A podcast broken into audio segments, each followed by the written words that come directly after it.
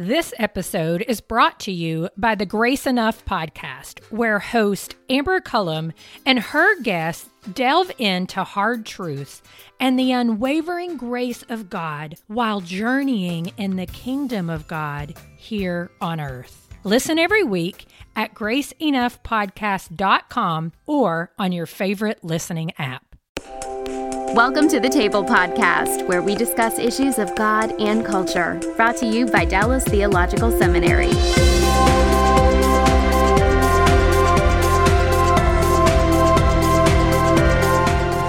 Welcome to The Table, where we discuss issues of God and culture. I'm Mikel Del Rosario, Cultural Engagement Manager here at the Hendricks Center, and today's topic is conversational apologetics. We're going to take a look at how de- how we can defend the faith, explaining our faith to our skeptical friends, our skeptical relatives and neighbors. And I have two guests in studio today.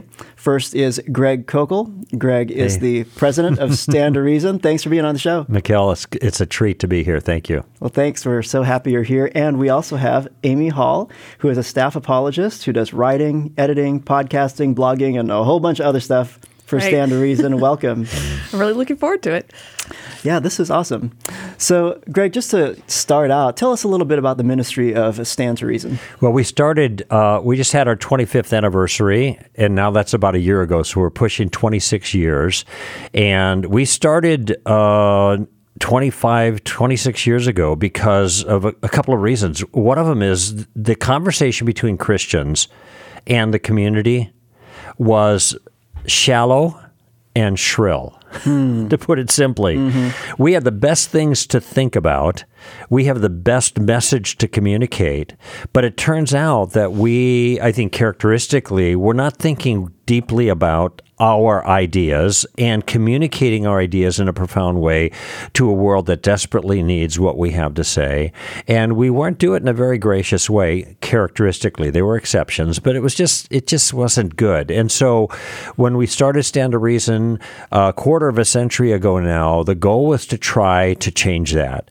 The goal was to try to provide substantive responses to the many challenges for Christianity, but also in training Christians to think more carefully about their convictions, help them to know how to engage others mm-hmm. in a winsome and an attractive and effective way. And so our efforts for the last twenty-five years have been geared at developing ways for people to do that, increasing our knowledge, increasing our base of information, trying to throw the ball so people could catch it, so the people who listen to the show are, or, or, or watch, or read our stuff, or attend our sessions, or any of that. I say show because I've been on the radio for almost thirty years, and that's a chief part of what we do, um, that they can get the understanding of the information, mm-hmm. and uh, then also get a way of communicating that that's going to be effective and powerful and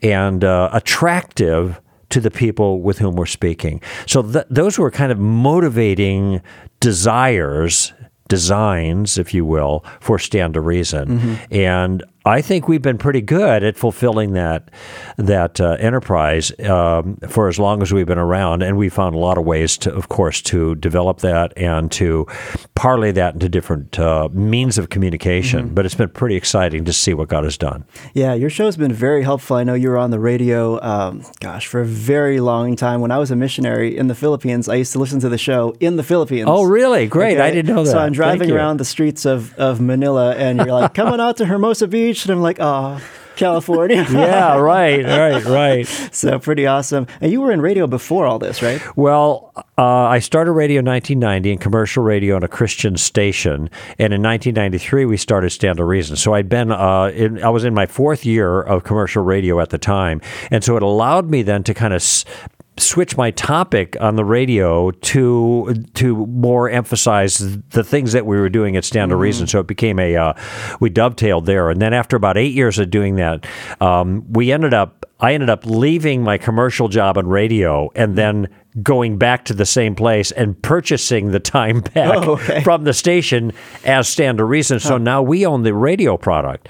And so that was right when, actually it wasn't podcasts at that time. We, mm-hmm. They had uh, real audio. And so we were able to take advantage of that and put it on a bulletin board right when the internet was getting rolling. Mm-hmm. And then podcasts came later on. But we had a radio presence, podcast essential presence online uh, very early on. And that really helped us tremendously. Yeah. Well, the The ethos that you have at Stand to Reason is something we really resonate with here at the Hendricks Center, because we talk about mm. courageous, compassionate leaders marrying right. truth and tone and following Jesus' example of teaching truth but also loving people well. Yeah. And that's that's our seminary motto here. You know, that's, that's great that you say that, because um, I'm just thinking of our three lines of our vision, and they are confidence for every Christian, courage, Uh, let's see, clear thinking for every challenge, and courage and grace for every mm-hmm, encounter. Mm-hmm. So we really have kindred spirits yes, there. Yes. We want Christians to be confident, and we think that if they are trained well,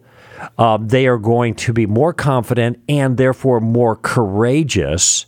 They have good answers, but we want them to be gracious in the process. So we're we're kindred spirits in yeah, that regard, Mikel. Yeah. Well, Amy, tell us a little bit about your role at Stand to Reason. So I do uh, a lot of writing for the blog. I write and manage the blog. Um, I also do a podcast with Greg called hashtag STRask. And on that podcast, we take like three or four questions and we answer them pretty quickly. And it's a couple times a week.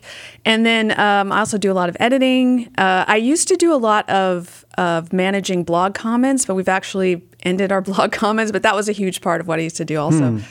Amy, tell them about hashtag S T R S, just briefly how people can participate in that. Oh, yeah. It, uh, all you do is send a question t- through Twitter with the hashtag mm-hmm. STRask, and mm-hmm. then we choose from that mm-hmm. and answer the questions. And so you yeah. field questions from honest Uh, Christians and honest seekers, but I'm sure you have a lot of trolls to deal with as well. Is that Some. True? Yeah.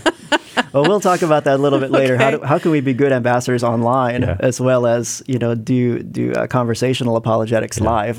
Um, but tell us a little bit about the model that you guys teach um, for engagement. Sure. Um, generally speaking, people would consider us an apologetics organization, and there are a number of them out now. In fact, uh, very few when we started, but now there's lots, and we're thrilled about that. We work together with lots of them.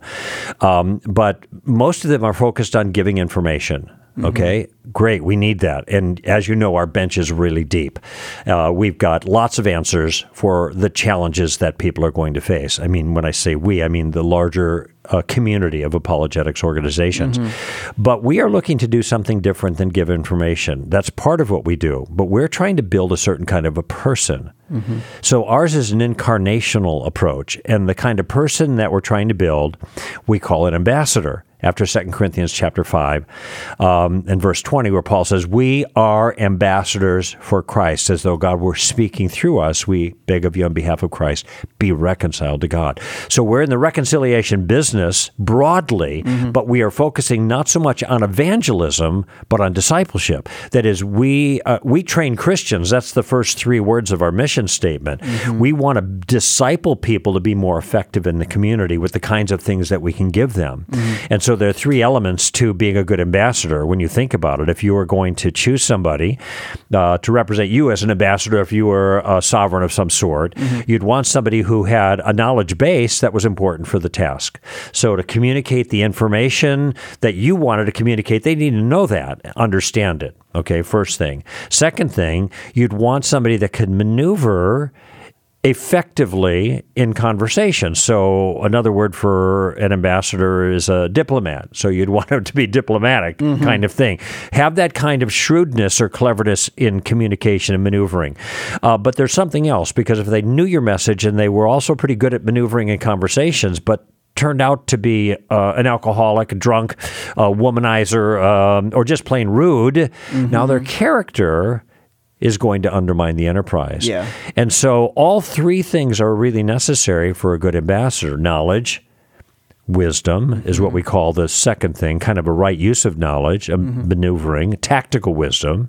Probably we'll talk about that more in a little mm-hmm. bit, and and character. And the way we characterize that at Stand to Reason is knowledge is an accurately informed mind. Um, wisdom is an artful method And character is an attractive manner. Mm-hmm. That's what we're trying to produce in the people that we try to influence through all the means that we do, whether it's radio or public speaking or blogging and or or or uh, writing and books that we do. All of these things, we're really trying to build a particular kind of person, an mm-hmm. ambassador. Mm-hmm. And ambassadors don't just hang out at the embassy. Ambassadors get out to where the people are. Yeah. They th- what they do is they connect with the people who need the message. Mm-hmm. Sometimes they're at the embassy. Sometimes they're out here and there. You know, mm-hmm. in in our case, in a certain sense. sense, as Christians, the embassy is the marketplace. Hmm. It's the agora. It's where people would congregate wherever to discuss the things of the day and to participate in the daily activities. Mm-hmm. The uh, marketplace in, in the old days, the agora, was where people did their shopping and connected in with other people. Now the marketplace is Starbucks. It's uh, you know your, your university. It's the schools that your kids go to. It's the P T A. Mm-hmm. It's mm-hmm. it's a whole host of different ways that ambassadors can penetrate in the culture and get the message of Christ out to them. Mm-hmm, mm-hmm. When we were in the Philippines doing missions, there was an ambassador uh, from the United States uh, who would go and patronize McDonald's, American businesses. Uh-huh. There was something congruent there about what she was doing. Um, it's something you would expect for you know an American ambassador to patronize American businesses. Mm-hmm. There wasn't uh, a disconnect, and we don't want a disconnect there when we're talking right. to people about um, Jesus, but then you know acting like a jerk or something like that. Yeah. On the show, Amy, either um, on the uh, Uh, live call-in show or on the, on the podcast and in your interactions, how do you model this kind of ambassadorship um, in in direct dialogue with people and then also online? Well, what's interesting about this, and I'll put this in a way that apologists can appreciate, when we think about our character, it's it's actually a way, it's actually an apologetic. Because what we're doing is we are representing Christ to people. Mm-hmm. So in First Peter, when it says we were called so that we could proclaim the excellencies of, of, of him who called us, that that passage is actually sandwiched among uh, a lot of behavioral uh, commands and saying, you know, th- prove yourself to be with someone with good behavior so that they'll glorify God. So it's actually the case that our character is representing Christ to other people. Mm-hmm. I think that's the biggest thing we have to keep in mind, mm-hmm. that we, whatever we do, we can show the gospel to them by responding to them in ways that they don't deserve, mm-hmm. because that's how God responded to us. Mm-hmm. So every time they're rude to us and we respond with grace, mm-hmm. we're actually giving an apologetic for Jesus's character that people need to see. And as it happens, uh, even the big uh, verse that apologists use, you know, to give a defense with gentleness and respect, it actually begins with saying, sanctify Christ as Lord in your hearts. Mm-hmm. And that's your your obedience to Christ. That's your character that begins this whole process. So when we respond to them, character is a huge part. Yeah, we want to represent Christ. We want to be truthful. We want to be humble. We want to show all the things that make Christ great so they can see who he is. Let me add to that, too, because um, to show the power of that as a significant part of our conversations, and the reason we're emphasizing this is because this is something that Christians forget about lots of times when they're in the heat of a discussion, mm-hmm. okay? And if there's heat at all, this is not going to work well for them. Um, there is an atheist named Peter Boghossian over at Portland State University, who has uh, written a book called A Manual for Creating Atheists. Mm. And that is a tactics book for atheists that is meant to train other atheists to make atheists out of people like you and I and your listeners. Okay. And one of the things he emphasizes in there is he says, basically, don't get in fights with people. Don't try to tell other people they're wrong. Be nice. Don't fulfill the the uh, caricature of an angry atheist. That will not get you anywhere. Now, what's interesting about this is I think that Peter Boghossian has a sense of of um, of, of virtue. He'd mm-hmm. like to be virtuous, but there's no grounding for that in atheism. Mm-hmm. We care about being honorable to the God we represent. He's not representing anybody but himself and his ideas, but he still understands the tactical significance of being gracious. Mm-hmm. And he is really aggressively teaching his people to do that. And if you watch on YouTube, you can see them. These nice atheists asking lots and lots of questions because they got their, their uh, GoPro on, and they are very nice, and they are not threatening, and they are very effective, partly because of that hmm. element in their mm-hmm. communication. Mm-hmm. So, Amy, what are some of the differences between live and, and online in terms of displaying that character? Uh, I think you're going to find a lot more incivility online. Mm-hmm. There there are so many people out there who their their whole approach is just rudeness. So that's I, I think you're going to you you're going to have to learn a whole set of skills just for that, just for dealing with them. One of them is uh, Greg has a tactic called steamroller that maybe he can share after I'm done talking. That's really helpful with with dealing with people like this. But um, one thing... It's a defensive tactic, by the way. Yeah. You don't yeah. want to be a steamroller. Right, you right. want to defend against one. Exactly. But I, I think the, the key thing you have to remember, it, it, whether you're talking to someone online or in person, is the dignity of the, of the human being you're talking to. And this is what I think makes us different from Boghossian also, is the idea that um, we're speaking to someone who is made in the image of God, mm-hmm. no matter how rude they're being, no matter how difficult they're being, uh, we have to protect that, and we have to keep that in mind. And that will keep us from getting a response back that maybe they deserve, maybe they don't, but uh, it's tempting. It's always yeah, tempting. You know, Proverbs says a harsh word stirs up anger, mm-hmm. but a gentle answer turns away wrath. And this is a principle that that we try to employ not only in our uh, our, our verbal communication when we're, for example, online, but uh, I mean on, on on the air, but when in our writing as well. You know, you mm-hmm. don't want to be poking people in the eye in the way you're communicating because mm-hmm. they're going to react. And when the, uh, look at it, here's the deal: if anybody in the conversation gets mad, if I get mad, mm-hmm. I'm going to lose. What if I don't get mad and they get la- mad? Well, then I'm still going to lose. Mm-hmm. If anybody gets mad, then we're going to lose. That is, we are not going to be able to have the positive impact as ambassadors for Christ we want to have. So sometimes, look at, it's not our fault they get mad, it's the message's fault, and we we, have, we live with that. But we want to try to avoid anything that it makes them unnecessarily angry. Mm-hmm. We want to maneuver in a way with the kind of grace uh, that's appropriate to the message of grace mm-hmm. that we're communicating. Mm-hmm. And I think a lot of this has to do with listening in the beginning. Mm-hmm. Um, we mentioned steamroller. Let's let's transition to talk a little bit about some of the strategies um, that Stand to Reason I'll explains. Let Greg take well, this. Well, steamroller is a defensive strategy, and it's the kind of thing that you employ when you're in a conversation with somebody who interrupts a lot, mm-hmm. okay? And this actually just happened on the on the, on the air last week with, uh, with actually a Christian who disagreed with me on something theological.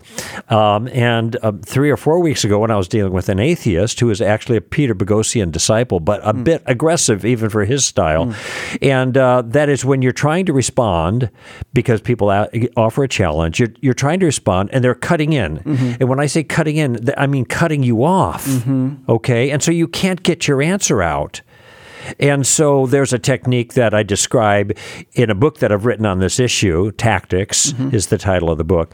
And uh, that's called steamroller, how you deal with a steamroller. And there's three steps involved. And just briefly, um, you pause them. So if you and I were talking, mm-hmm. Mikel, um, and you started right now, jumped right in as I'm trying to answer, yeah. I, I just put my hand up gently and I'd say, hold on just a second, I'm not quite finished. Mm-hmm. You want an answer, right? Sure. Okay. Yeah. Give me a second answer. And then I'll let you back in. Would that be all right? Mm-hmm. So notice how there's, I'm, I'm, I'm acknowledging the problem. Mm-hmm. I'm not trying to talk over that person. I'm acknowledging the problem, but I'm maneuvering around it. And I'm saying, well, hold on just a second. Mm-hmm, mm-hmm. A lot of people are just, sometimes they're just overexcitable. Yeah. You know, and so they're just jumping in. Hold on just a second. And for is those who okay? are listening, see, I'm jumping in, I'm stepping on you right now, right? But for those who are listening, Greg is holding his hand up just just slightly. In oh, a, yeah, in a, just, a, just a little body English there.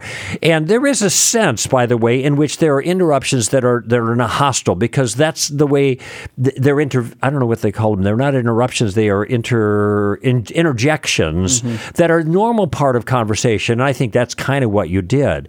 But I'm talking about, most of our listeners understand this. They've been mm-hmm. in a conversation and bang, bang, bang, mm-hmm. bang. They mm-hmm. get cut off and they don't even get going. And so then they follow a new rabbit trail and bang, they get cut off again. And it's so frustrating. This is the kind of thing that gets me really angry. One of the few things mm-hmm. that I get really, mm-hmm. I got to really be careful because that bothers me. But this, and putting the hand up a little bit, and I ne- negotiate. And you sh- ninety percent of the time, that's all that's required to take in appropriate control of the conversation once again. Now, there are further steps if things get out of line and they don't listen. The, the, uh, basically, I say stop them. That's what I just did. Mm-hmm. Second step is to shame them. That is to do the same thing you do in the first step with a little bit more aggressiveness, like Mikel. I, I want to answer your questions, but you know what? It's really difficult to do it because you keep interrupting me. Mm-hmm. So I need to know, do you want an answer? Because if you do, you're going to have to listen. Now, I can probably tell, even as I'm role-playing this, it's you're starting to feel a little uncomfortable, you know, with me chastising you in a nice way, uh-huh. but an appropriate way. And that's that's what I mean, shame them. Yeah. You're not being nasty, but you're really directly addressing the interruption, the bad, rude behavior. So, and and look, ninety-nine percent of the time, that's it. That's all it takes, and then you can have a gracious conversation with the other mm-hmm, person. Mm-hmm. The other one percent... Stop them, shame them, leave them. Not everybody deserves an answer. Not there. Not everybody can be discussed. You can can you have a discussion with that's going to be productive. And there are times you just have to walk away. And you say, mm-hmm. well, look, I'm not going to have this conversation anymore. It's not productive. And uh, I'll let you finish. You can have the last word if you want. I have said that to people, even on the air, and then we'll be done with it. So mm-hmm. give me your final mm-hmm. shot. And, and yeah. I, I don't Good. want people to get discouraged either, because this, most of the time, people want to have conversations. I, I think people will be surprised once they start talking to people, mm-hmm. how interested people are in having conversations. I worked in the film industry for ten years, and I had fantastic conversations. I miss having those conversations with people. And so that's one example. I mean, you'd think the, the film industry would be a place where people would be really hostile, but they, they weren't one-on-one. Hmm. Uh, the same thing with uh, our former employee, uh, Brett Kunkel, mm-hmm. took people on mission trips to Berkeley, and mm-hmm. they also had great conversations. And so if in the film industry... On the, and, and on to the Salt Berkeley, Lake City, and to Salt Lake City with yeah. the L D S yeah. crowd, you know. Right. You can have great conversations, but these there are certain things that can just help you when things do come up that are yeah. more difficult. Mm-hmm. You mentioned our, our former employee, Brett, was one of our speakers. Now he's got his own organization called Maven, M A V I N, where he's really focusing in on what he does best, and that's with youth. So, but the the steamroller tactic is not one we have to employ very often for the reason that Amy just suggested, but it's really handy when you need it. Mm-hmm. And people listen to the radio show can see how I employ that tactic and other tactics as I'm engaging with more hostile challengers, okay? Mm-hmm, mm-hmm. But the the foundational approach that we teach in the Tactics book, and the subtitle of that is A Game Plan for Discussing Your Christian Convictions. And I think that's most relevant to the topic that we're talking today. Mm-hmm, how do you navigate mm-hmm. is that our, our core tactic, I call the Columbo tactic, yeah. after Lieutenant Columbo from now four decades ago on T V, but people still remember him because he was able to solve crimes in hostile circumstances. Mm-hmm. There's the bad guy. We know who it is, the way the mm-hmm. film, mm-hmm. The, the, the, the show develops. You know who the bad guy is, who the killer is, but of course Lieutenant Columbo doesn't, but he comes in in a very unassuming way, non-threatening way, scratching his head, muttering to himself, and then he starts asking these questions. And And this is the way he gets his killer, you know. And so in a certain sense, I mean, this is the same way we want to navigate ourselves in conversations. So what we as an organization do is a part of our specialty, I think, and this goes to the wisdom feature of being a good ambassador, the tactical wisdom, is we teach them how to use questions to carefully navigate in conversations, not only to be effective in moving the conversation forward mm-hmm. uh, for the gospel's sake, but also to create a tremendous amount of safety for the individual Christian. Because think of it, Mikel, I mean, you're doing it right now. You asked our questions. We're doing all the talking, right? You got the easy job. We're doing the heavy lifting here, right? Yep. But if the Christian who thinks he's got to do most of the talking, or she's got to do most mm-hmm. of the talking to get the message out and answer the challenge, well, a lot of Christians think about that that way, and then they think, I can't do that, and then they're sitting on the bench the whole time, mm-hmm. okay? But if they learn a couple of ways to maneuver with questions, they're putting questions out, and the other person now has to do the heavy lifting, which, by the way, they don't mind to do because, as Amy said, they like to converse mm-hmm. with us about these issues. Uh, then there's no pressure on the Christian. And in fact, when you're asking questions, you're not even advancing your own view at the moment, so there's no grounds for the other person attacking mm-hmm. the Christian. Mm-hmm. This gives a tremendous margin of safety for the Christian, and that's why what we've seen when people have believers have started to use these tactics is they've gotten off of the bench and they've gotten into play in a way that they've never been able to do so before. Mm-hmm. Well, why don't you go ahead and describe the the, the Columbo tactic in terms of the, the questions that okay, no, ask. So think about just just think about the the notion of questions. Why questions? For one reason, questions are friendly. Mm-hmm. Okay, you're being friendly to us. You're drawing us out. You're getting our opinion. We like sharing our opinion. Most people do. So when we start drawing people out, that's good manners. The second thing about good questions is that they're going to give you good information. All right? Wow. A lot of folks don't realize they get into conversations, they make presumptions about the other person and where they're at, maybe spiritually or whatever, and but they don't know. We need to get the lay of the land a little bit. And so while we're asking questions, then we're getting information, and it gives us a perspective we didn't have before that allows us to navigate, okay? Mm-hmm, mm-hmm. I'll get into more of that in just a moment. But the, the, the, one of the most important things about questions, Mikel, is that um, questions put you in the driver's seat of the conversation, just like you are right now. You are asking, you are directing this entire conversation. Mm-hmm.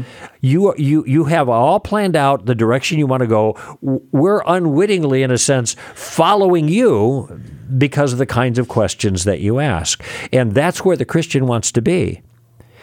In, in the driver's seat, not controlling inappropriately, not o- overwhelming people, but just m- make, as much as possible, getting the conversation to go in the direction that is most profitable for the Christian's purposes. Okay, so there's the general reasons why questions are so powerful. Now, our game plan has three different parts. And when I when I speak to audiences, like I will this later this afternoon at our big Rethink conference here in Dallas, we, we've got it looks like more than fifteen hundred young people are going to mm. be there tonight. Um, I'm gonna I'm gonna give them the first two steps because I make them a promise. I say I'm going to give you a game plan that will allow you to converse with confidence in any situation, no matter how little you know, or how knowledgeable, or aggressive, or even obnoxious the other person is. Happens to be. Well, that's a big order to make that promise, mm. but I fulfill it every time. I know this because people tell me that, and I see how they use it, even though I'm only given the first two steps. The first step of the game plan is simply to gather information. So I made a reference to that a few moments ago. When when I meet somebody on an airplane, or in Uber, like I did yesterday coming from the airport, or any place that I want to have a spiritual impact, I hope maybe that will happen. I don't know if it's going to happen. We'll see. Mm-hmm. My first job, I don't, I'm not thinking about winning them to Christ. I'm not even thinking about getting to the gospel. All I'm thinking about is getting the lay of the land. So my first step is to gather information. How do I do that? I yeah, ask questions, questions. Right. Yeah. So I'm just being friendly, making small talk, whatever at first, drawing the other person out. And of course, I'm asking those questions. I am being friendly. This is what Amy was talking about before. That's a good start. But I'm listening. I'm paying attention. I'm looking for an opening. And then if I hear something that looks like an opportunity, I'm going to use my key question for this part of the game plan. And that key question is, what do you mean by that? Or some version, what do you mean by that. So once I saw a woman wearing a pentagram. It's a five-pointed star. It's often an occultic symbol. In this case, it actually was. But I found out because I asked her, uh, does that jewelry have religious significance? It turns out she was a witch. But she was happy to talk about her jewelry and her Wiccan convictions. Mm-hmm. How did I find out about that? I just asked a pleasant question about things. What do you mean by that jewelry, basically? Mm-hmm. What do you mean by that sticker on your car? What do you mean by that book that you're reading? What do you mean by that tattoo that you have? What do you mean by the T-shirt thing? I mean, you're showing interest in people. And then they start talking. And what's happening now as they're talking is I'm starting to get a picture, a lay of the land, a, a kind of a topography, maybe even a spiritual topography, mm-hmm. or a cultural topography. I'm starting to get a, a little picture of where in the culture this person fits. And now I have a map, in a certain sense, based on what they've been telling me. Mm-hmm. And that now I'm in a better position to decide, first, whether there's an opportunity here, because I don't think that every... Every discussion is a spiritual uh, appointment, you know, mm-hmm. a divine appointment. I, I, sometimes we're just ships passing in the night. That's okay. But if there is an opportunity, now I have an idea of where I might go with my next question. This episode is brought to you by the Grace Enough Podcast. I am its host, Amber Cullum. Each week, I sit down with a guest to discuss hard truths and the unwavering grace of God they've experienced while journeying in God's kingdom here on earth. You'll hear from guests like Jen Wilkin, Jamie Ivey, Andy Crouch, and Scott McKnight. Listen to these conversations and more by searching Grace Enough Podcast on your favorite listening app or by visiting grace enough podcast dot com. Yeah. Yeah. Here at the center, we call that getting a spiritual G P S on someone. Yeah, good. And so you get this map, you know, where the, kind of where they are. And you, the, the challenging thing for many people is turning down the truth meter, because a lot of Christians will feel like, okay, they just said something that is something I disagree with. Now I have to defend the entire content of the Christian worldview because they have, you know, an opinion different than mine. Well, and, th- well, this is where that's, that first question comes in so mm-hmm. well, especially when somebody says something I disagree with. Yeah. Oh, well, everything's relative. They know you're a Christian. Oh, well, everything's relative. And so they throw this little line out, and it, this is meant to stop you in your tracks. Mm-hmm. You think you have the truth, but everything's relative. And so then the Christian thinks, well, it's my job to... No, it's not. Mm-hmm. Uh, here's why. The Bible's the Word of God. That's not real. And then now you now they're off on the wrong foot. They're saying mm-hmm. something that's true, but they're not getting anywhere. Okay? Yeah. So what's my first question when I hear somebody say, everything's relative? What do I do? What do you mean by that? What do you mean by that? What do you mean by relative? Mm-hmm. For and then now it's their turn to explain their view. That's what I want to hear. Mm-hmm. Greg, before you go, go on to the second question, I just want to point out something, because a lot of people, they see Greg's book, it's called Tactics, and they think, oh, this is going to be some sort of impersonal, um, forced situation that you're creating. Conflict. Yeah. Yeah. But what but what Greg is describing is is the tactics make your conversation more personal, because it allows you to tailor what you're talking about to the person. A lot of people go into witnessing situations and they have set things they want to say, and it's not necessarily going to connect with the person they're talking to. Mm-hmm. But the, t- the tactics enable you to connect with someone as a person, as an individual, right. and it's it's not something that just forces people into the yeah, same yeah. mold. In I'm, many ways, I'm glad you mentioned a, that. In many ways, it's kind of a check on you. Yes. First, yeah. Right? Well, it, what it does is it gives you, I, I use the phrase already, but it, I want to emphasize the importance. It's a game plan. I do this first. If this is successful, then I think about the second step. If that is successful, I think about the third step. I'm not. I'm not going. Look at, at a kickoff in a football game. You know, you get the you get the ball way down in in, in the other person's zone, right? And then you don't think, okay, I'm going to get a touchdown the next play. Mm-hmm. No, you work down the field. One play at a time, you're focusing at those plays. If you do your individual plays well, the touchdown is going to be uh, you know, hopefully an inevit- inevitability, but mm-hmm. that's down there. Mm-hmm. I don't want people to think about the end game, getting somebody to sign on the dotted line, leading them to Christ, even getting to the gospel. Not yet. That's down the way. Let's one step at a time, okay? And this first step is very genial. Very, every step is genial in my plan, and I'm glad Amy pointed that out because people think, well, tactics, that's like military terminology. I want, and I say this in the first chapter, I want mm-hmm. people's engagements to look more like diplomacy than D-Day, yeah. okay? And so th- I'm gathering that information. What do you mean by that? And every single time they bring up an objection, they bring up a challenge, I'm asking the same question. Am I avoiding it? No, I'm trying to get clarity on their own view. Now, I'm going to tell you something that's uh, that people have a hard time believing until they start doing this. Mm. It is, it's, it's amazing how often you ask somebody, what do you mean by that? Or some variation. You, mm-hmm. you mix it up for the conversation, but you're trying to get that information out. It's amazing how often they don't know what to say.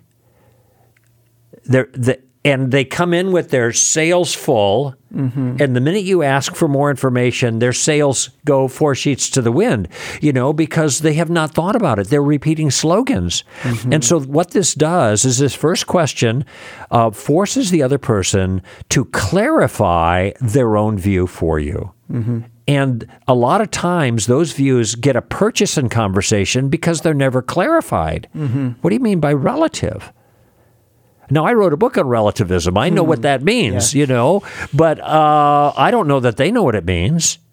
And you're talking about the idea that there's no such thing as objective truth, that right and wrong are just kind it, of up to you and me. Society well, made see, it up. You know what? What you're doing is answering the question. So if you had said everything's relative, and I said, what do you mean by that? That might be an answer you give. Mm-hmm. But I that's what I mean. I mean, the, w- w- relativism is the idea that whatever truth claims you're making, moral, spiritual, or otherwise, are things that are simply inside of you and have nothing to do with the outside world. They're not mm-hmm. objective. They're about your own feelings, and that's all you can say about them, you know?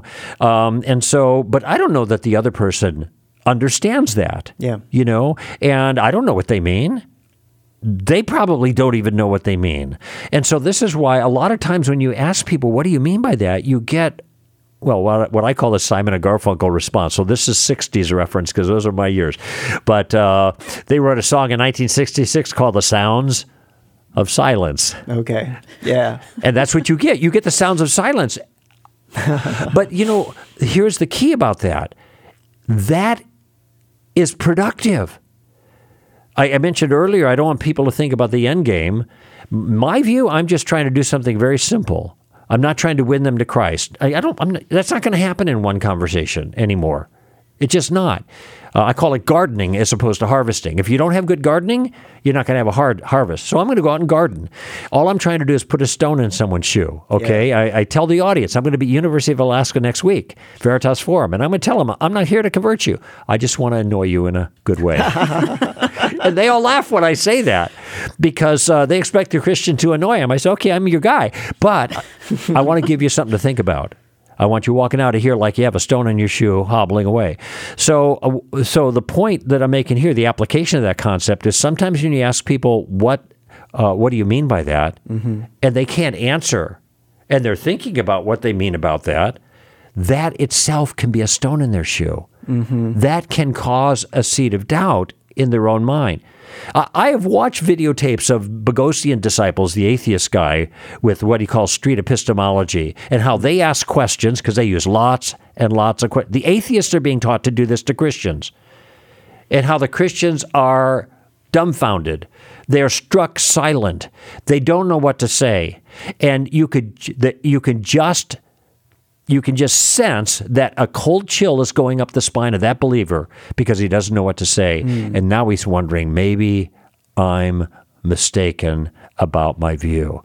Mm. I want the non-believer to feel the same thing, not with a cleverly worded question to make them doubt their faith, but with a, a properly worded question that goes to the facts of the matter and the issue. And that's our tactical approach as opposed to Boghossian's. Mm-hmm. And uh, the power of those kinds of questions, though, and I'm just talking about the first step yeah. right now, it, it can be amazing, mm-hmm. even, again, if you don't know anything, you're just trying to find out their view.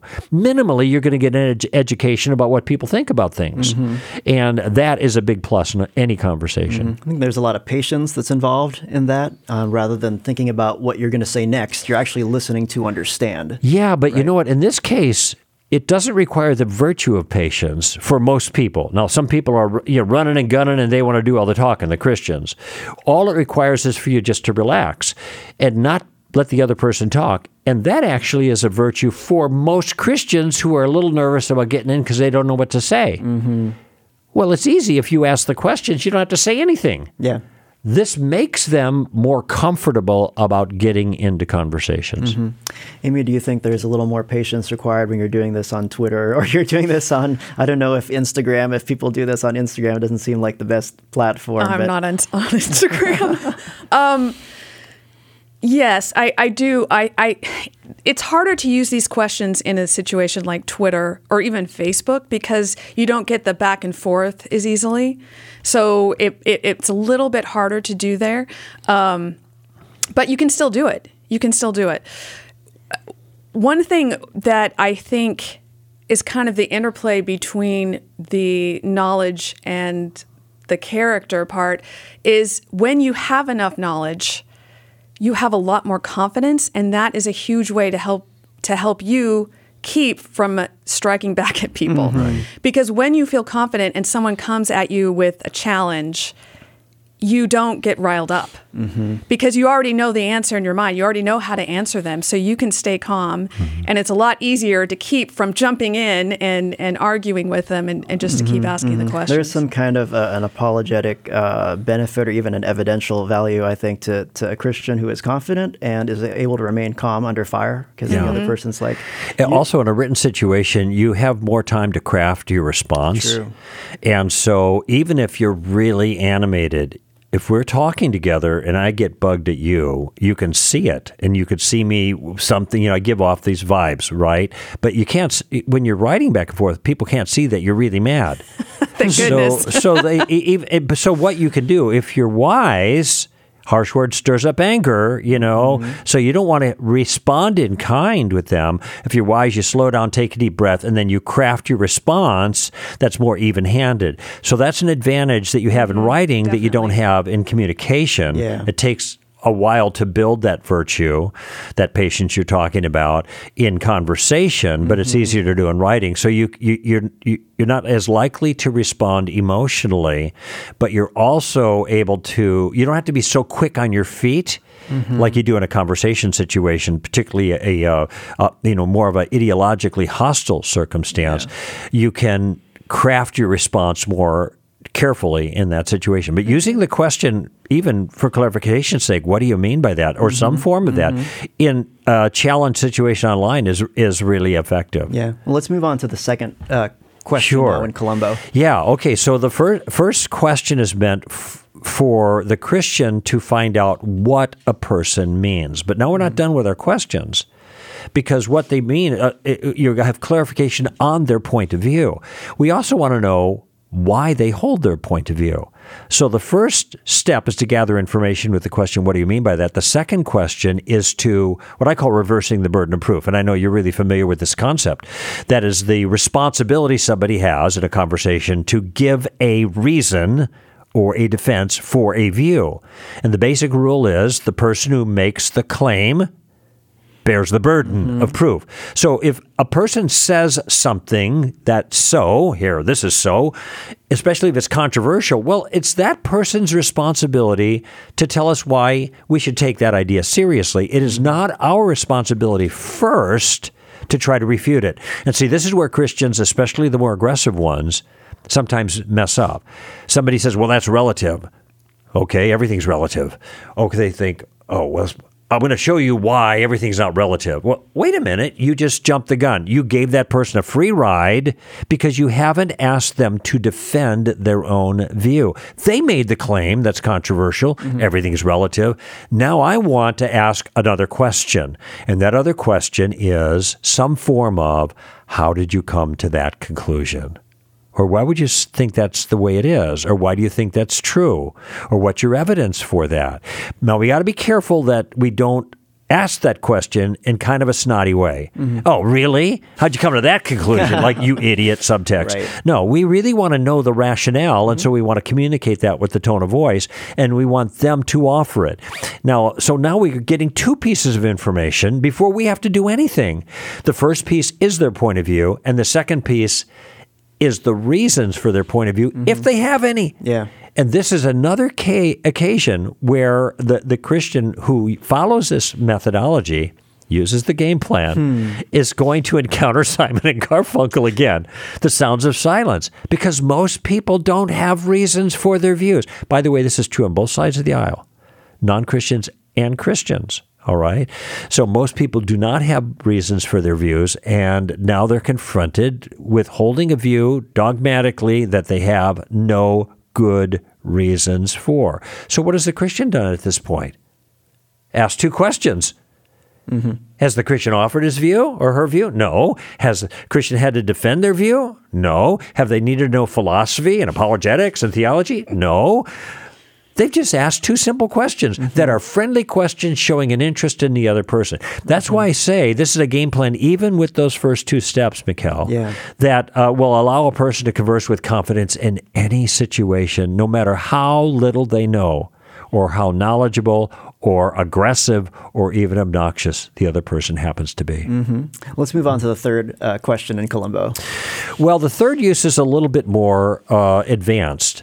Um, so first, we're gathering information. What do you mean by that? Secondly, we're reversing the burden proof. How did you come to that conclusion? Now, the third use of Columbo is you use your questions to make a point. Mm-hmm. Now, sometimes people say, well, you're, when when do I get to say my stuff? This is where you get to say your stuff. But you want to say your stuff with questions. In the form of a question. You want to use questions to lead up to either the the point you're making, and that mm-hmm. could be a point about the truth of Christianity or some evidence for Christianity. Um, or it could be that you notice a flaw mm. in much of the l- later t- tactics in the book, uh, like suicide and taking the roof off and just the facts, Mammon, Rhodes Scholar. These are these are all um, these are all tactics, or Inside Out.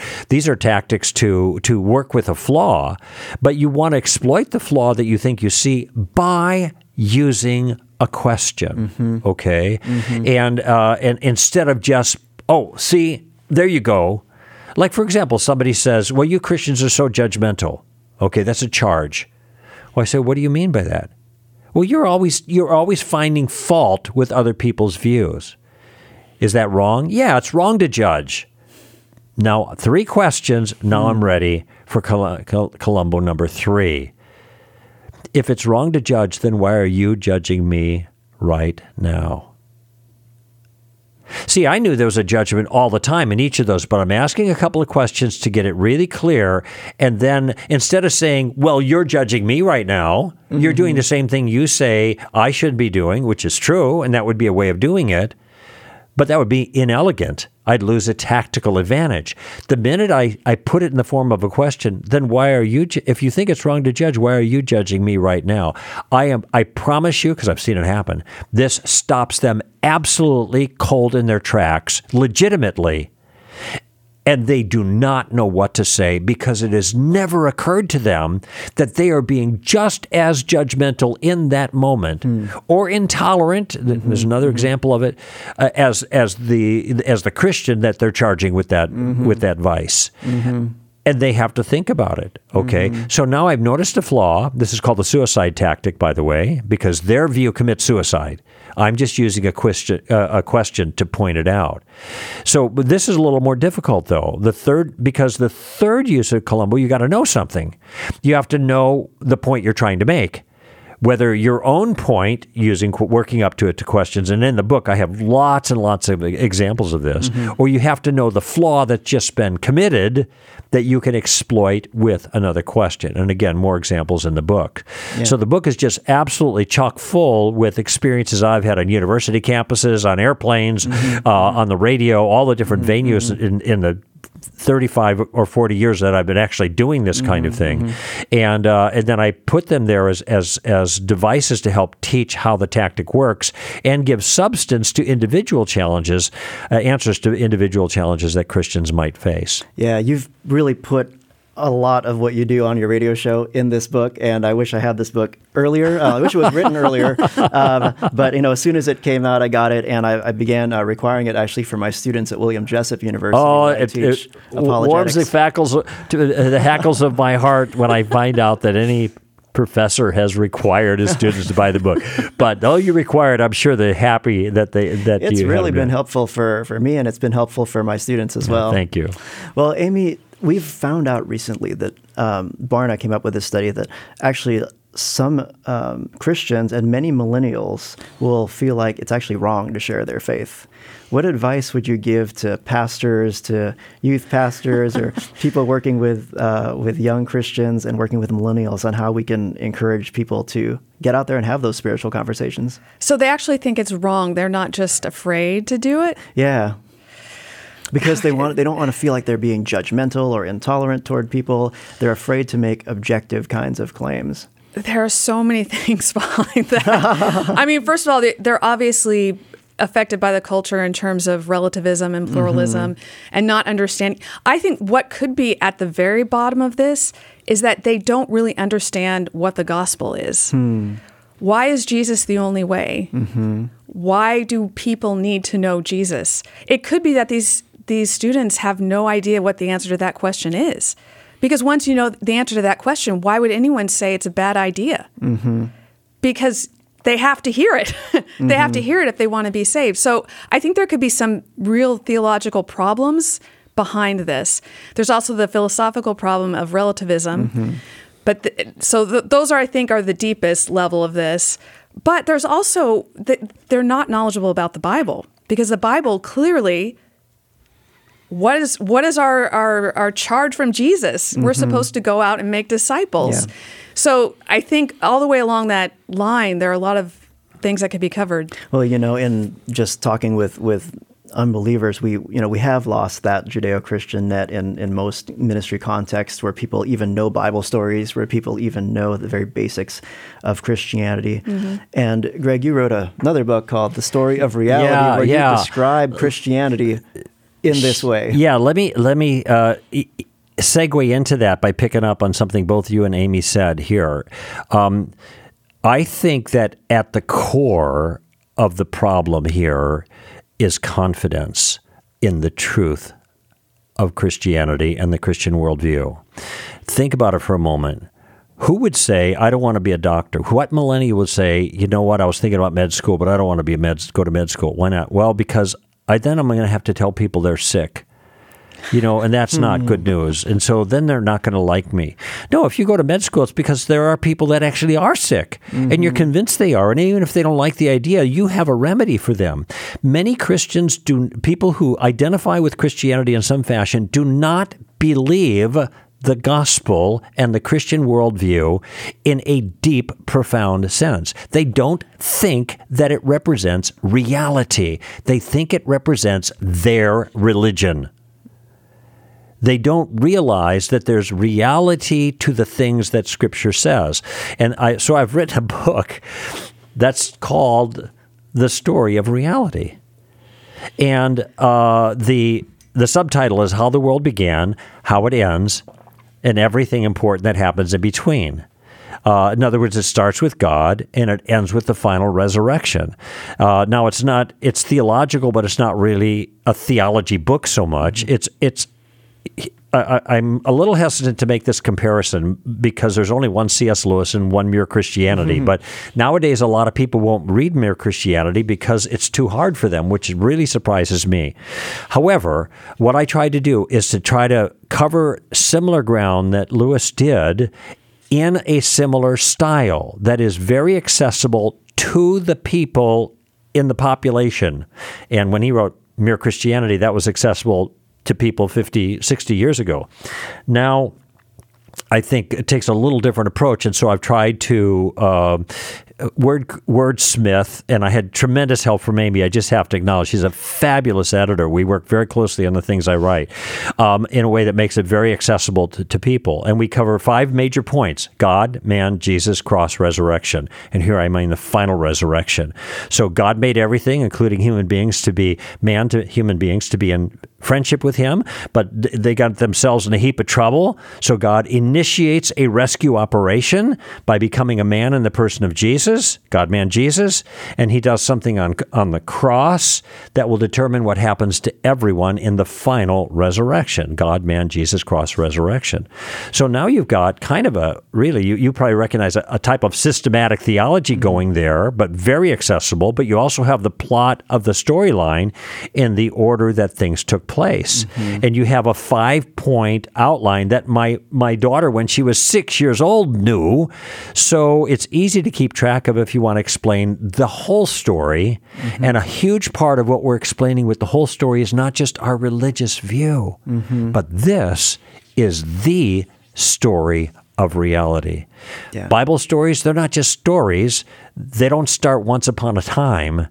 They start ours, in the beginning, God created the heavens and the earth, because it's not meant to be understood as a myth or a fairy tale. It's meant to be understood as an accounting of of what has actually happened and will happen. And so part of our task as apologists is to defend that accounting. But in here, I want to give a clear characterization of the accounting, and I have what I call soft apologetics kind of built in so that it gives us good reason to take the account seriously. It is very reader-friendly. It is very non-Christian friendly. I always had the non-Christian in mind when I'm writing this book, because I want any Christian to be able to give the story of reality mm-hmm. to any of their non-Christian friends and not be embarrassed. Mm-hmm. Okay. Mm-hmm. And I think it's fulfilled that.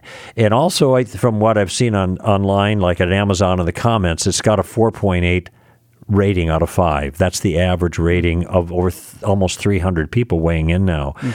Wow, I'm pretty happy with that. so, uh, and the uh, same thing for Tactics, by the way, though a different audience, m- more Christians there, and this is a mixture.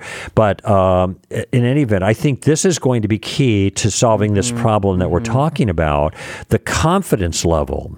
If Christians are more confident that their story, their account, is actually the story of reality, mm-hmm. the accurate one, it is going to give them uh, more confidence to step out. The Tactics book will give them a game plan, and all the rest of the team, you and all the rest of our colleagues, are going to be giving the information base that will help them to answer the particular challenges that they're facing. Yeah. Well, our time has flown by. Thank you it has. so much uh, for being here, um, and just for the ministry that you do, helping equip Christians with knowledge, wisdom, and character to be ambassadors of Jesus. And thank you, Amy, for being on the show. Can we give the website, by the way? Yeah, yeah. I'm sorry. How can people uh, connect with you guys? It's S T R, Stand to Reason, S T R dot org. That's the easiest way. If they want the podcast, of course, they can go to iTunes and get and look up Stand to Reason. They can podcast there, or they can just go to our website and mm-hmm. sign up there. And I, I want to make sure, I want to encourage people to put a, uh, the Stand to Reason blog, which Amy is in charge of. We have a number of bloggers, but that's one of her main contributions to Stand to Reason, uh, to put that on their daily shopping list, or what, the watering hole, basically. So every day they're checking that out, because we have we have um, uh, we have um, what do you call it? postings every single day, and um, this is the kind of thing that will allow them to stay up with the current developments in our culture, with thinking that will allow them to see this from the context of the true story of reality. Well, thank you, Greg. Thanks You're welcome, Mikel. What a fu- what a fun time we've had together with you. And we thank you so much for joining us on The Table Podcast. If you have a topic that you would like us to consider for a future episode, please email us at the table at d t s dot e d u. And stay with us next week on The Table, where we discuss issues of God and culture. Thanks for listening to The Table Podcast. For more podcasts like this one, visit d t s dot e d u slash the table. Dallas Theological Seminary. Teach truth, love well.